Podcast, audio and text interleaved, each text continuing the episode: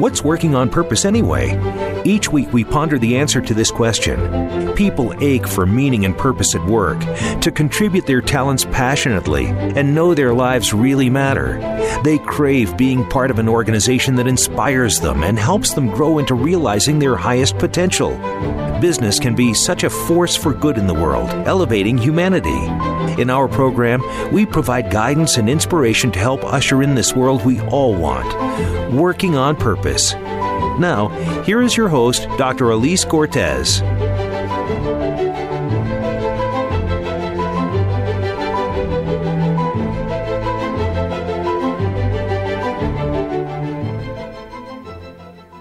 Welcome back to the Working on Purpose program. Thanks for tuning in again this week. I'm Elise Elise Cortes, your host, joining you from Dallas, which is my home base.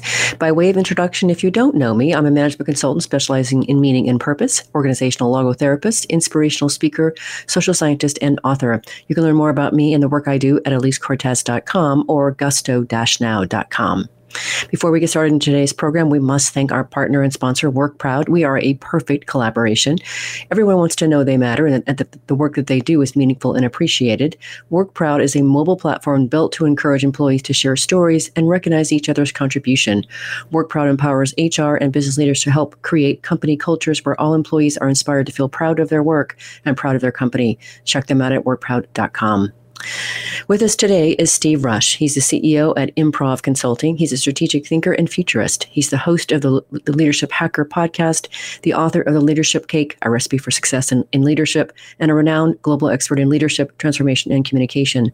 We'll be talking today about the unique cake recipe from his book and how it can be applied to develop our own unique and tasty brand of leadership.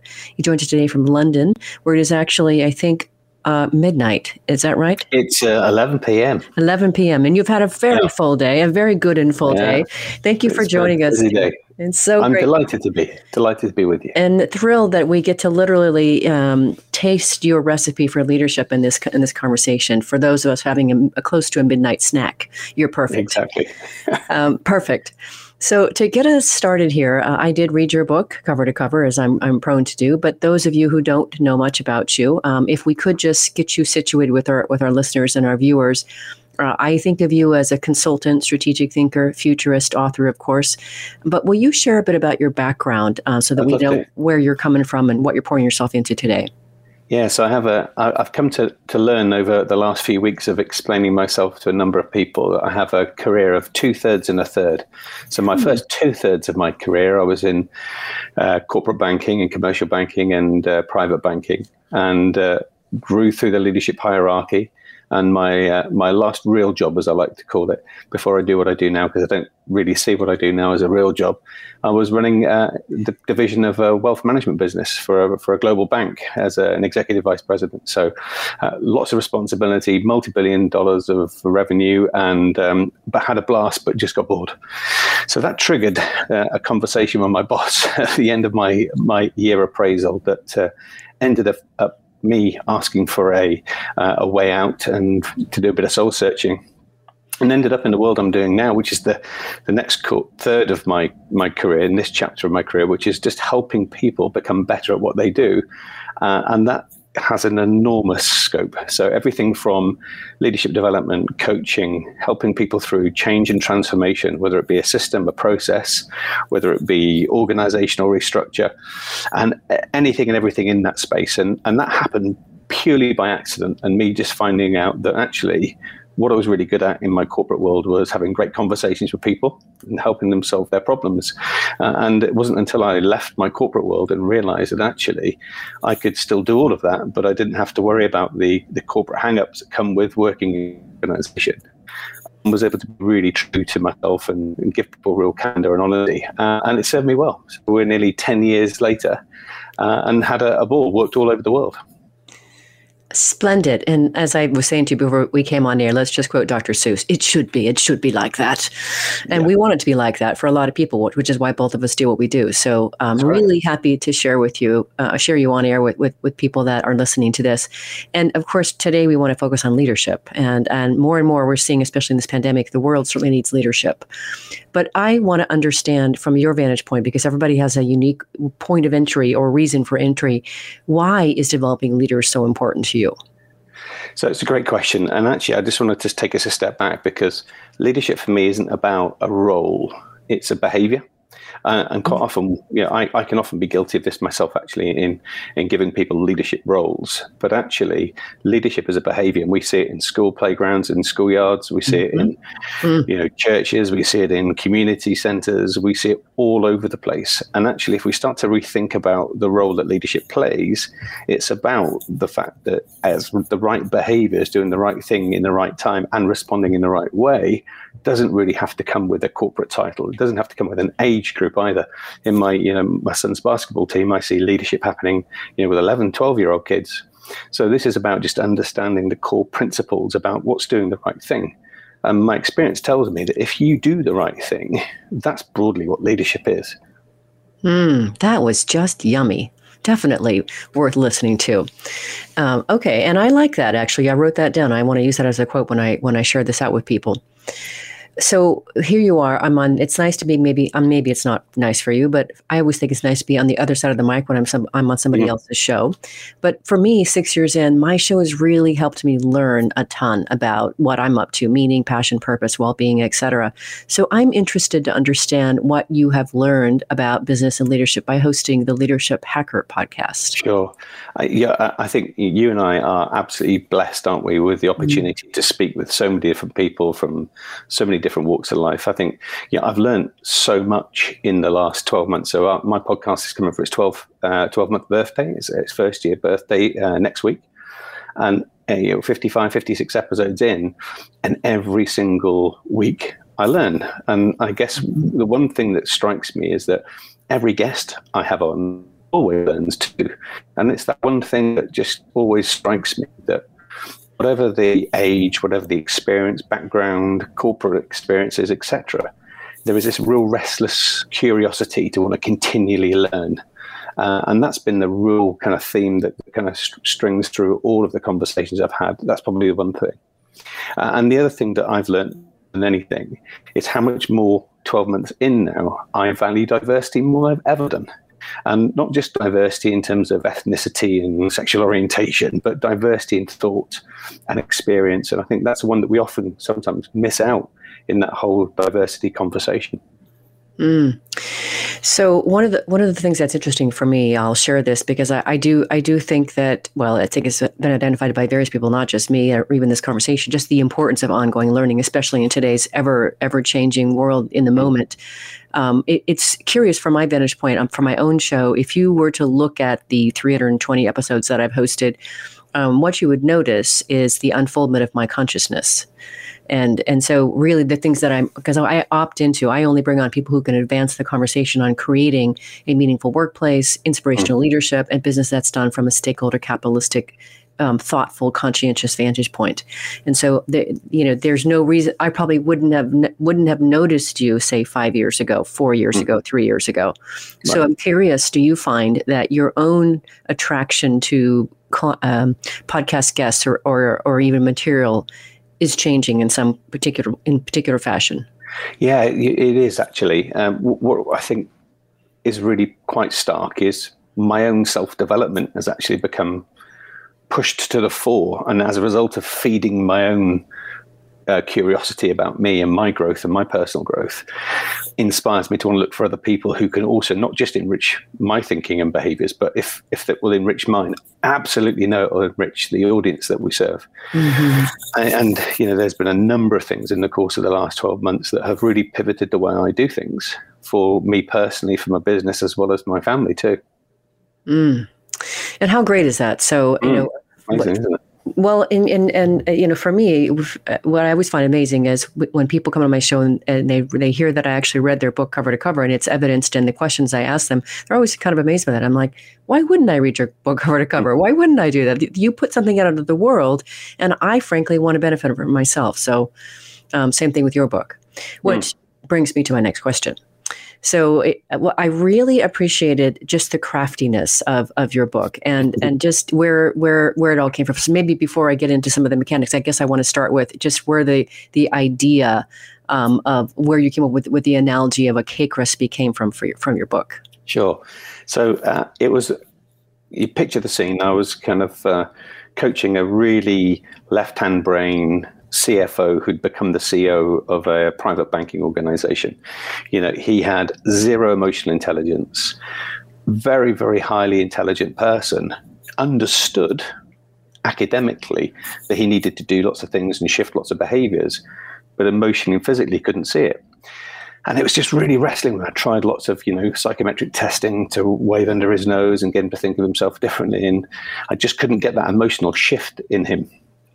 So uh, that weekend I'd flown home and uh, my wife is a very traditional uh, girl from the north of England, and we were getting the. Uh, it was just the uh, the last Sunday before Advent, and traditionally in the north of England, they uh, they mix a Christmas cake, and uh, at that particular time, she, my wife was talking to me about the Christmas cake, and uh, we have to put a coin in the Christmas cake and stir it. So all the, the kids had, had taken in turns to stir it, and that was kind of you know give going to give us good luck. And she was just talking about the ingredients that she was going to get that day. And in doing so, she was talking about, you know, if we've got to get this right, I've got to get that balance right. And if I don't get this, it's not going to be a cake. And clearly, being the attentive husband, wasn't particularly being all ears. And, and, you know, I'd got one ear on, you know, I've got to go back on Monday and speak to the CEO. And it was just that whole epiphany almost of that's it. It's about getting the ingredients in balance. And I, I remember, I remember sitting up and saying to her, "Leadership cake." And she looked at me as if to say, What are you talking about? Uh, I said, It's a cake, leadership cake. Just bear with me. And I dashed, dashed downstairs. I went into the office and I Googled leadership cake. And there was nothing there. And ingredients in leadership. There was a couple of articles, but nothing really that was kind of empowering. So I thought, God, there's something here. I'm going to test this when I go back on Monday. So I hopped on a plane on Monday. We got to his office and we were in our session together. And yeah, and I said to, to him, I said, look, I know you're going to find this a little bit challenging, but I just want you to think of yourself as a cake. And you can imagine his, his how that went over. It was, uh, I said, just humor me here. So, do you like cakes? Yeah, I like cakes. Okay, so what about cakes do you like? Well, I like these things. He said, Steve, this has got nothing to do with me. He said, no, it's got everything to do with you. Because I want you to think about your leadership and being like a cake. If you think of if we're going to make a cake, we're going to need some flour, we're going to need some eggs, we're going to need some water, we're going to need some sugar. If you think about those things, you haven't got any eggs, Colin. You haven't got any sugar. You just this mushy thing over here. And he went, what? I said, and actually, you know, this is all really, really brilliant, but there's just too much of it. And what we need to do is get some of this in balance so that you are constructed like a cake. And, and just sat up in his chair and he went, okay, so what ingredients do I need? Which then started the conversation, which led into me doing loads of research around what are the things that are common across great leaders. Uh, a couple of years later, um, Leadership Cake was born. Mm. I love the way you write about it in the book. It's just splendid. Of course, I knew that story, but I wanted you to share it with our listeners and our viewers. And and I just what I appreciate that is just even how you situated, you know, left brain, right brain sort of thing, which you also, of course, address in your book as well. Super important. Um, and so, from what I could understand, and let's just cover this piece, Pete, this first piece, and then we'll go into the others after sure. the break. But uh, you've got this premise, as I can understand it, of your cake model, and that's the E plus R equals O. Can you talk about that? Yeah, well, we all have a, a cake, uh, metaphorically, um, and and in order to, to be thoughtful about our cake, the E plus R equals O is this the the fact of whenever we go through our leadership career, there will always be things that we are faced with. So the events, that's the E. The R is the way that we react to them, and the O is our outcome. Now we have very little control over our events that happen. But if we want to change the outcomes, the only thing we can change is the way that we react to them. So if I'm really thoughtful around how I respond, how I react, and in doing so, how I construct my recipe for success, will be whether or not you're an effective leader or not. I just think that is so incredibly crisp and clear, which is why I wanted to start with that before we got into the actual ingredients per, per se part of it. Because it, when you when you recognize, and I think that's exactly it. And so then now when you start to say things like emotional intelligence, which of course feeds into how we react to something, how we choose to react, um, and then with with what regard or from what do we pull from to be able to form a reaction, so crisp. And so I thought that was a great way for uh, for us to to to start this this conversation. What I want to do after the break, Steve, is talk more in depth about your actual model itself, the ingredients. So let's grab our first break. Sure. I'm, I'm Elise Cortes, your host. We've been on the air with Steve Rush. He's the CEO of Improve Consulting. He is also a strategic thinker and a futurist. We've been talking a bit about where his interest came from in leadership and how we went about creating an approach to addressing it. After the break, we're going to get more into the detail of the actual model itself and those ingredients. Stay with us. We'll be right back. Dr. Elise Cortes is a management consultant specializing in meaning and purpose. An inspirational speaker and author, she helps companies visioneer for greater purpose among stakeholders and develop purpose inspired leadership and meaning infused cultures that elevate fulfillment, performance, and commitment within the workforce. To learn more or to invite Elise to speak to your organization, please visit her at elisecortes.com. Let's talk about how to get your employees working on purpose.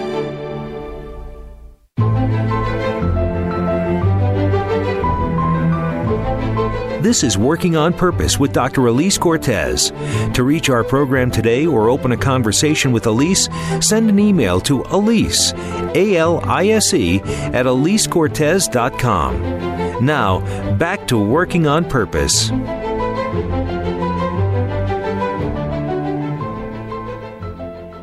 Thanks for staying with us and welcome back to Working on Purpose. Wanted to let you know that in response to some of the inquiries that I've been getting about how to help companies care for their employees as the pandemic continues and anxiety, stress, depression, and feeling disconnected are on the rise in the workplace, we have just launched a well-being webinar and learning series to nurture and build individuals from the inside out. If you want to know about that, reach out to me via email. That's the best way, elise at elisecortes.com. If you're just joining the program, my guest is Steve Rush. He's the CEO at Improve Consulting and a strategic thinker and futurist. He's the host of the Leadership Hacker podcast and the author of Leadership Cake. He joins us today from London. I'm your host, Elise Cortes. So let's dive into it, Steve, if we can. Let's, if, yeah. if, you can first. And by the way, it's always so useful, right? When, when you can create some kind of an acronym that helps readers be able to grab and remember what you have, it's just stunning. I'm working on my second book trying to figure that out myself. So thank you for the model. um, so cake, break it down, and then we'll, we'll we'll talk about each one of those essential ingredients. What's cake? So I came up with the idea of cake, which was as a result of the conversation we spoke about earlier but then I sat around to do some research because, you know, it's all very well us creating an acronym and trying to retrofit some some stuff, but actually I wanted to make sure that I understood from you know great leaders around the world what were the things that were common that everybody had. And actually, I, I came up with about five or six different things, and um, of course, it would it just happened to work out that the four things that presented themselves that were most common uh, amongst great leaders were communication, authenticity, knowledge, and empathy. And it just happens to make cake.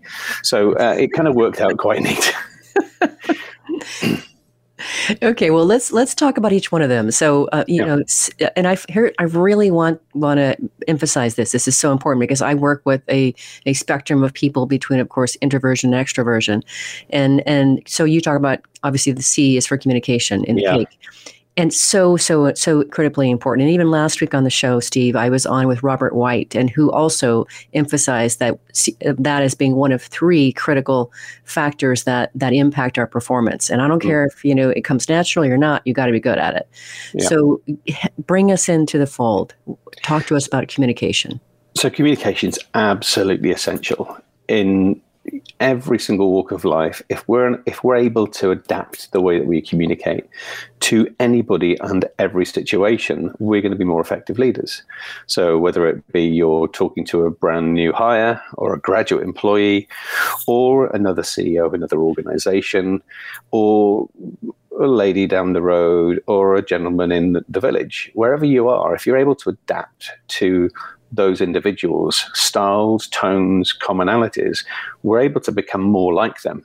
And you know, right back through the, the, the centuries and the generations, we all have that natural innate association to want to be like people like us. Mm-hmm. And therefore, the more you're able to adapt your communication style, people will understand you.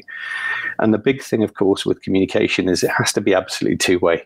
Most organizations, most leaders often have a perception that they've communicated where actually they've probably just cascaded. They've sent information. they've, you know, um, done a broadcast. They've been on a podcast.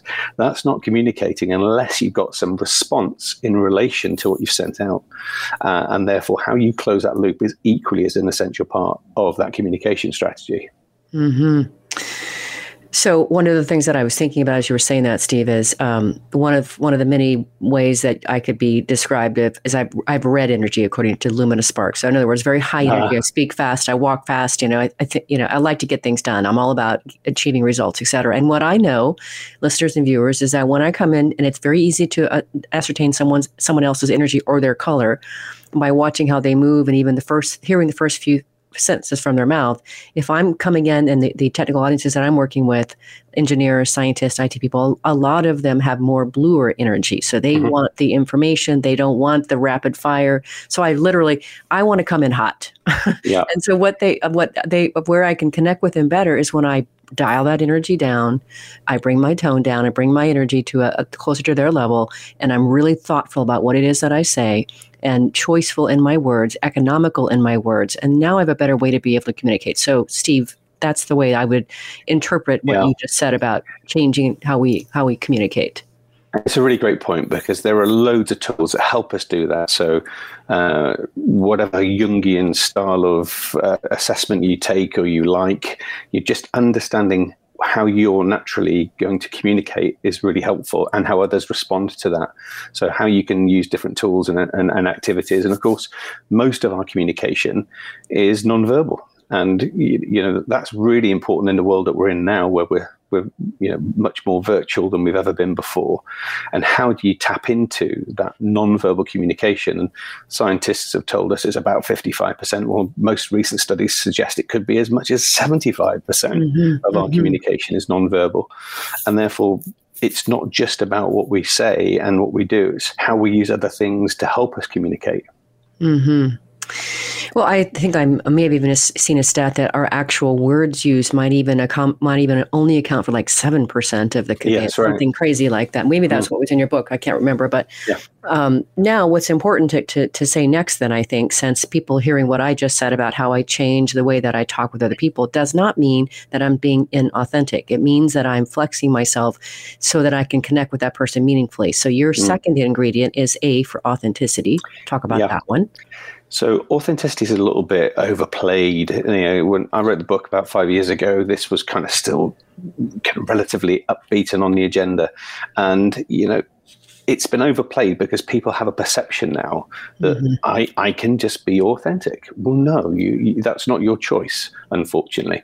You can attempt to be authentic, but you'll only know that by how people respond and react to you.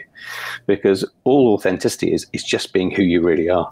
And it's not putting on a guise, it's not trying to mimic somebody else, it's not trying to use other language that you've heard from other people. It's just taking the best of everybody but molding it so that it's actually physically manifested by you and it feels like you. And we have a little uh, trigger in our brain that helps us spot inauthentic behavior, and that's a little shift in dopamine in our brain.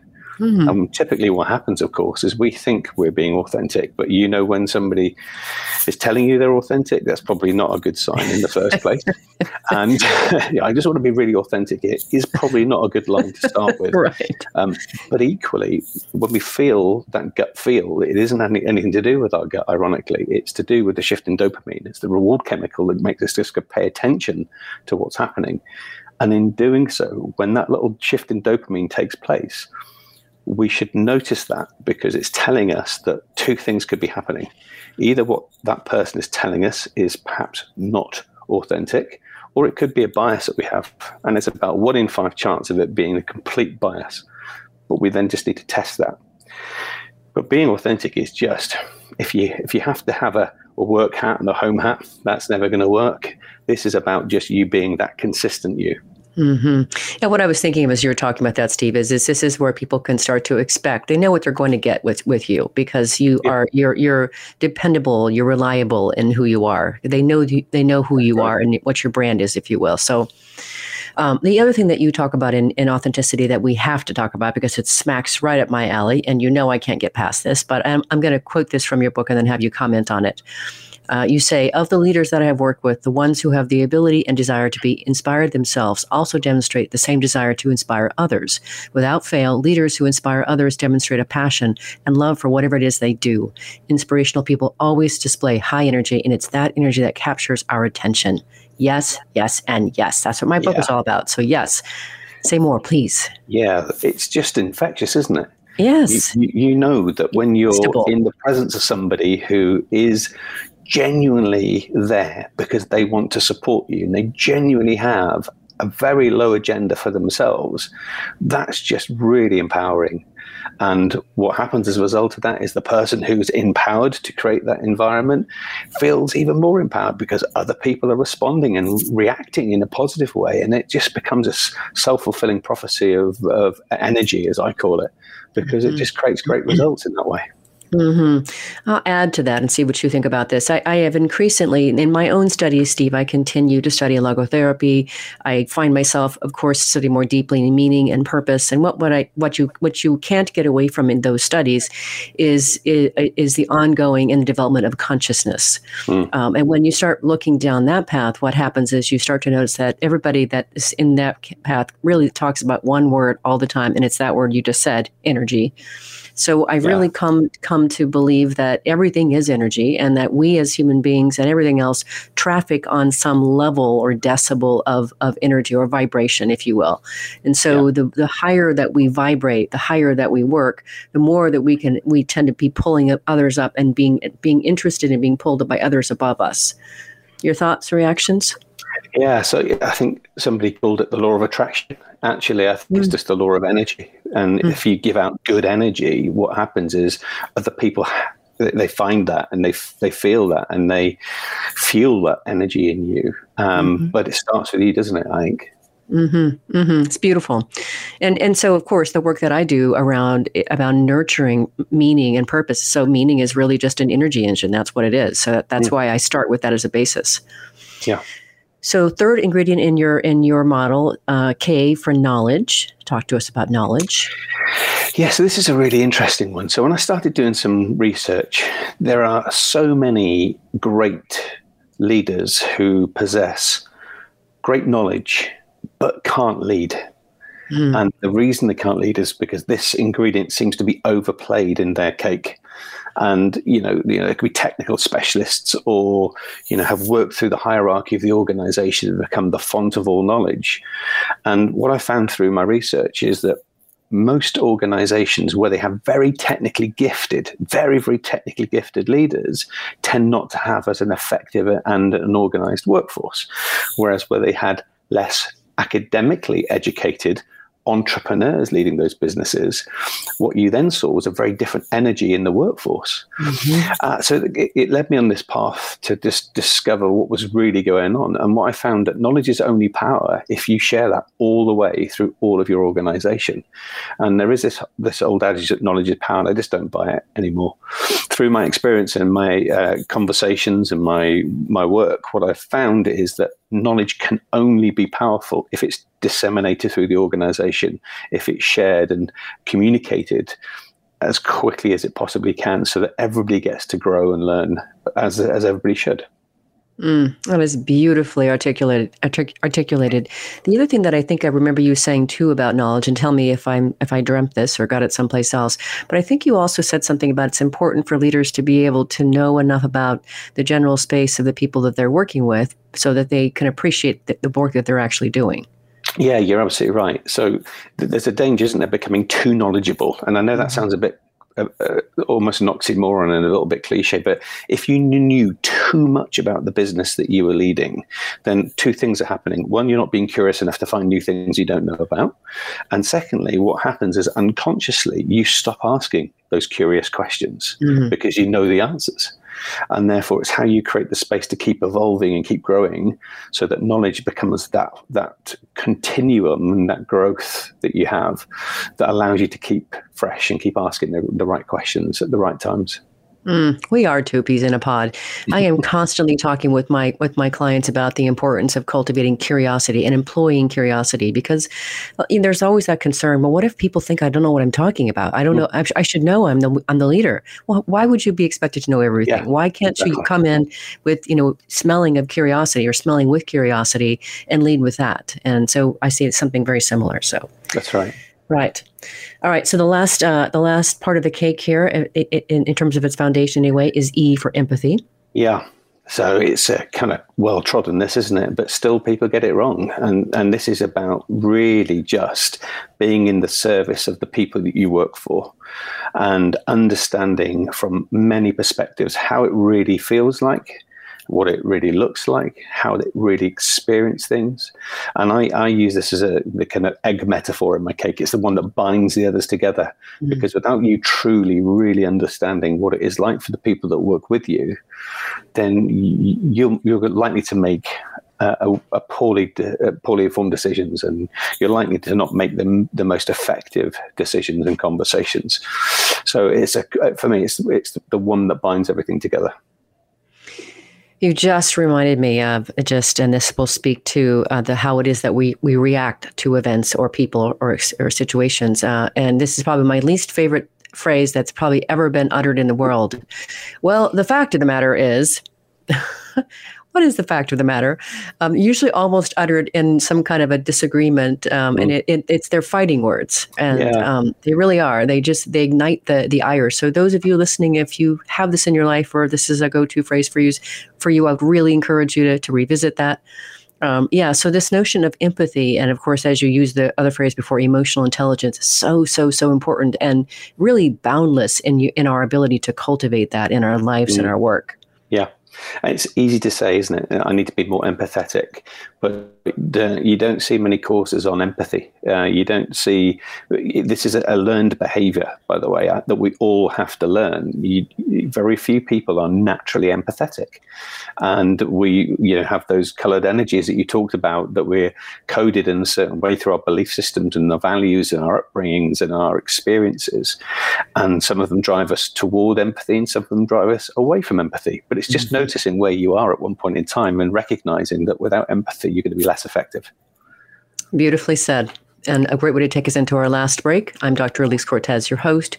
We've been in the air with Steve Rush, who's the CEO at Improve Consulting. He's also a strategic thinker and a futurist. We've been talking about the chief ingredients of his cake model. After the break, we're going to talk about how to really employ those to create your own leadership taste and be memorable. Stay with us. We'll be right back. Dr. Elise Cortes is a management consultant specializing in meaning and purpose. An inspirational speaker and author, she helps companies visioneer for greater purpose among stakeholders and develop purpose inspired leadership and meaning infused cultures that elevate fulfillment, performance, and commitment within the workforce.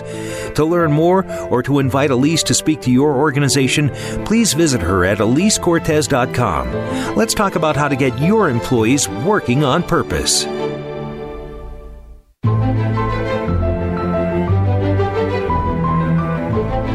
This is Working on Purpose with Dr. Elise Cortes. To reach our program today or open a conversation with Elise, send an email to Elise, A L I S E, at EliseCortes.com. Now, back to Working on Purpose.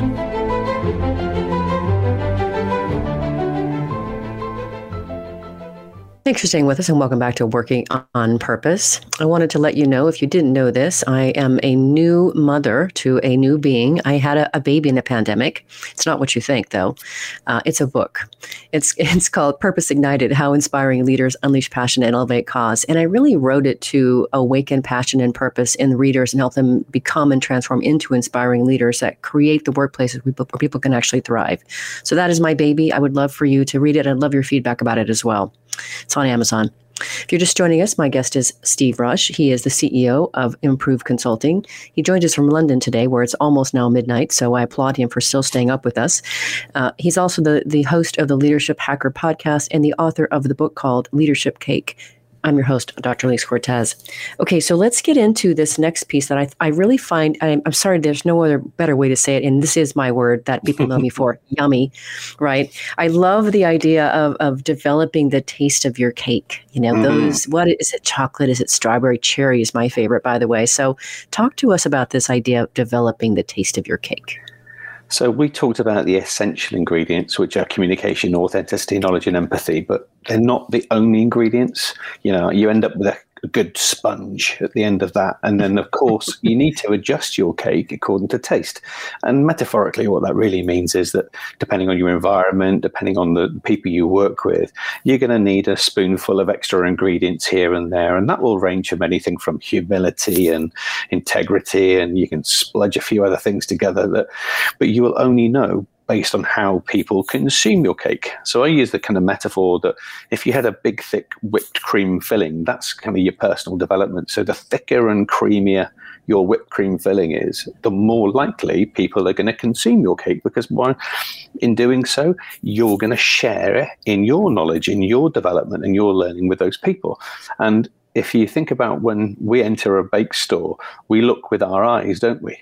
And when we go into to choose, you know, you know, what's the flavor of the month? If we chose a cake that had, you know, the tiniest thin la- layer of butter or maybe no jelly in there, but we've got this one next to it that is pumped full of cream, our eyes are going to be drawn to it because it tells us that there's something more in there. And that's the whole premise of, you know, if you're going to be an effective leader, it just doesn't stop when you bake your sponge cake, but you've got to then start thinking about adding in different ingredients and modifying your recipe over time to the audience you work with. Hmm. I love that, and and you know, I, I also think what's interesting about that, and I'm not sure if if I want you, to, well, I do want you to distinguish how that is different from the icing on the cake, and then I'll mm. and then I'll weigh in. and Go for it. So the icing on the cake is again, if we look about from eyes, well, I, this is the kind of metaphor from what I distill down to being brand or your leadership brand mm. in exactly the same way. You can look into a cake store, you can see a beautifully well iced cake, and it looks amazing. You get it home, you cut into it, and there's this gooey mess in there. So you can have, you know, the great suits, you can have the great watches, you can have the great, you know, collateral that makes you look like a leader. But if your essential ingredients and your whipped cream filling's not there, it's going to taste pretty yucky. Conversely, there's people who are really missing the point here around how they can promote their own self worth in their leadership careers and in their personal careers by making sure that their icing is congruent with what they've built. So all these wonderful, yummy fillings are all present, but just nobody gets to see it or experience it. And therefore, it's how we can, you know, market ourselves and present ourselves, and how we can grow, so that we become more appealing to other people. Well, and then that gets us to what I think is just delightful about your uh, your your your uh, metaphor. Just carries so beautifully uh, the notion of the taste that we actually leave in, in in in the mouths of the people that we lead, which of course I think you refer to as legacy. Yeah. So talk to us a bit about that notion of this this taste that we leave behind. So it's a, a, really interesting. When we look back over our careers, there will be people that we've worked with who we would be able to recall in an instant who were just great leaders will know how it made us feel and the the warmth and the joy it felt to work with those people, and that's legacy. But equally, we'll have some memories, I'm sure, that throughout our careers of people who we just want to avoid, who don't share the same values, and who would have maybe left a really bitter taste in our mouth. And that's what I can refer to as what leadership cake's legacy is. It's around if your cake is has the essential ingredients. It's well constructed. You've added to it and adopted it over time. You, you know, what you say you do and what you say and do looks exactly what it should do. You're going to leave a great legacy behind. Conversely, if it's a bit gooey and mucky, then you'll also leave a legacy, but it won't be the one that you're anticipating. It'll be the one that you look back over in time and say, I want to avoid that leader. Mm, I think that is so accessible, Steve. Again, what I really appreciate about your work is in is that it's so accessible. In fact, if I I know it's been translated into many different languages. How many different languages?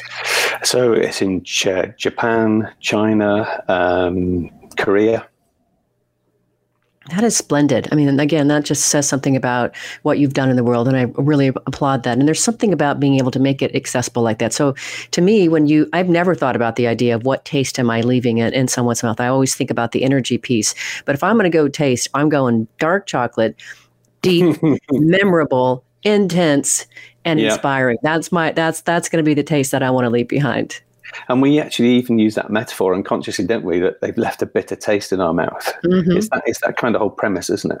Mm-hmm, mm-hmm. I just think it's just divine, and and to your point, you know, there are people that we can all conjure in our minds that are are really not not maybe not effective leaders, or they certainly have left a a a a, a, negative taste in, in our mouth. And so, one of the things that you write in your book, and I completely agree with, is you you remind us that it's important to remember that we can learn a lot from totally. poor leaders and their ineffective approaches, as long yeah. as we as as we process that experience by asking ourselves, what did I learn from that experience? Definitely so. Yeah, I think. In, even more so in those moments where we are in that moment probably feeling pretty terrible about the experience. It's again that E plus R equals O. It's how we react to the event that gives us a really positive learning outcome. Mm-hmm. And I, I, definitely want to revisit the, a conversation that smacks right to this that I had a few weeks ago with Tim Spice, Spicer. Uh, I asked him why he was so riveted on this notion of followership with, with within the leadership vein, and he got so beautifully thoughtful and, and contemplative, and he just went to a spot in his life, and he said, "You know, I remember when I worked for an awful leader, and let me tell you how I know this person was an awful leader because I would come home and I would then." Unload on my wife for two hours every night about my experience and how bad it was. And this poor woman sat there and listened to this and supported me through all this. But this went on for more than a year. And it was caustic yeah. and negative and awful. And I think about all of those hours that we wasted dealing with the, you know, the shrapnel of this leader and and so he said that's why I really started in, in, down the path of creating great leaders because I wanted I wanted them to I wanted to avoid that problem happening anywhere in our communities. Isn't that beautiful? Yeah. That's lovely. Great words. Yeah. Yeah, and so so you know, I when I in my research, I've done a lot of work around meaning and work and identity, and of course around the leadership as well. And one of the the things that I came up with as really that showed up large in my research is what I come to call the anti role model. Yeah. Right. So this is thank you for showing me exactly what I don't want to be. Got it. Writ large, beautiful example. I'm going the other direction. Right. They can be, as you say in your book, so just as important as someone who shows us the actual way. Mm. And the reason that happens, of course, is that it leaves a, a, quite an emotive feeling to us. That Sometimes it's harder to recall the good times it's it's sometimes easy to recall the bad times because it's left that emotional negative connection with us, and it's how you reframe that negative experience being a positive learning that will make the difference. Yeah. Yeah. And the other thing that I've really come to, Steve, and this will speak to the E in your cake, is is just really recognizing, and this is I would offer this to all of you listening and watching, is, you know, we're all on this journey at, at our own pace. We're all trying to learn and become the best versions of ourselves. And we are we are absolutely going to get it wrong some of the time. And so being able to practice a, a, a little mm. humility in this and certainly recognizing that others do make mistakes and certainly leaders do as well. And and the other thing that I would absolutely say is, you know, leaders also need feedback, and and right. so helping them understand just how they're showing up to us can be extremely useful. They may not recognize, like I oftentimes don't recognize that I come in the room blowing people's hair back. they're hmm. like, Cortes, could you just kind of tone it down just a little bit? But yeah. that's just my energy. I love that. So yeah. it, it's just so important that we recognize that we can help our leaders become better versions of themselves too through the feedback we give them. I think that's a really great words. And what I've come to notice too, Elise, is that most people don't turn up to screw up. Right. They genuinely turn up to genuinely, with their best intentions, do the best they can. Very few people, in my experience, turn up to to really be, you know, caustic or get in the way. But by default or just lack of awareness or lack of preparation and thought, they do screw up. And it's important that as part of that leadership responsibility that doesn't come with role or title, that we we let them understand the impact that they're having to us and the people around us so that they can change. Well, and this is why I think you and I both do the, the work that we do. We all, we, everybody needs help, and we all can benefit from having the mirror put up in front of us in terms mm. of how we're behaving and and what is our what is our what is our mindset that's governing us that we don't really understand. It's not conscious, but it's it's governing us. This is why it's so important to be able to be stewarded in, on, on the journey of growth. Mm. And of course, why I know I love doing the work. There's nothing better than watching the molecules of someone change right in front of my eyes as they get an yeah. aha or learn something. Right exactly right. So here we are close to the end of the show already, Steve. So I want I'd love for for you to weigh in. What what kind of leadership does the world need today, do you think? Here we are a year in the pandemic. What's Yeah. What do so we need? It's it's really really interesting when you you ask that question because I'm not sure we know yet. Mm-hmm. And the reason I'm not sure we know yet is because I don't think we know what the future looks like. And therefore the leadership we need needs to be thoughtful and it needs to be current and that's all it needs to be right now and if you are in the moment and you're leading in the now then you don't have to worry about what's going to happen in the future. And what happens is we get distracted sometimes by by having this great strategy of 2028 and you know I need to do strategic thinking. Well, yeah, sure we need to have a lens that gives us that awareness. But now is where you need to be present because now is where people need you. Mm. And let me echo that. That is just beautiful, Steve. What a great way to, to answer that question. The other thing is, what I would say is, and this still is happening in some of the companies that I'm working for, is I'm hearing from some of the people that they, they don't, they, they can't find their leader. Where's my, I don't know where my leader is.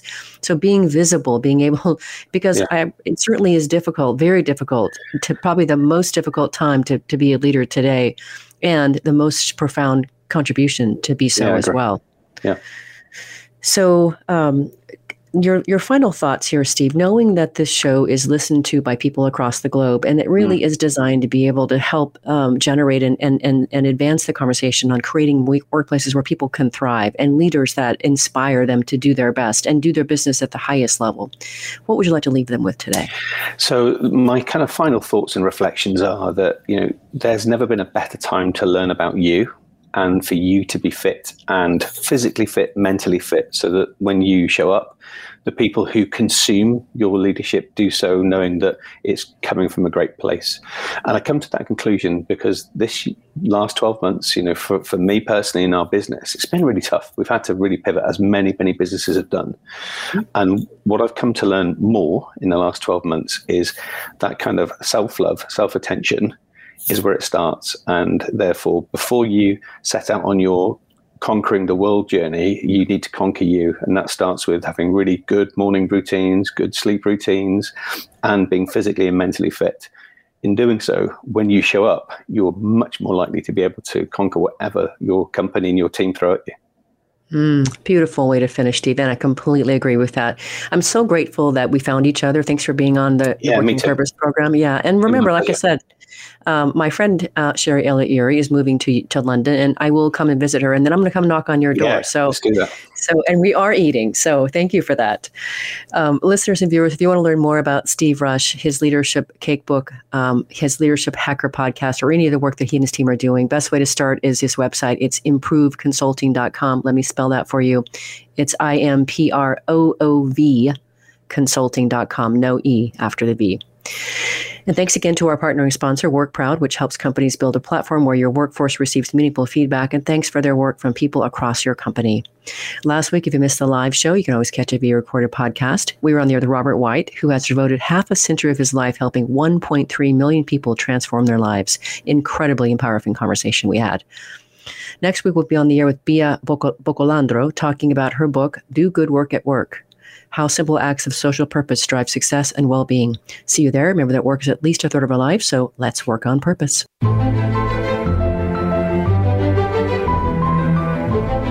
We hope you've enjoyed this week's program. Be sure to tune in to Working on Purpose, featuring your host, Dr. Elise Cortes, each week on the Voice America Empowerment Channel. Together, we'll create a world where business operates conscientiously, leadership inspires impassioned performance, and employees are fulfilled in work that provides the meaning and purpose they crave. See you there. Let's work on purpose.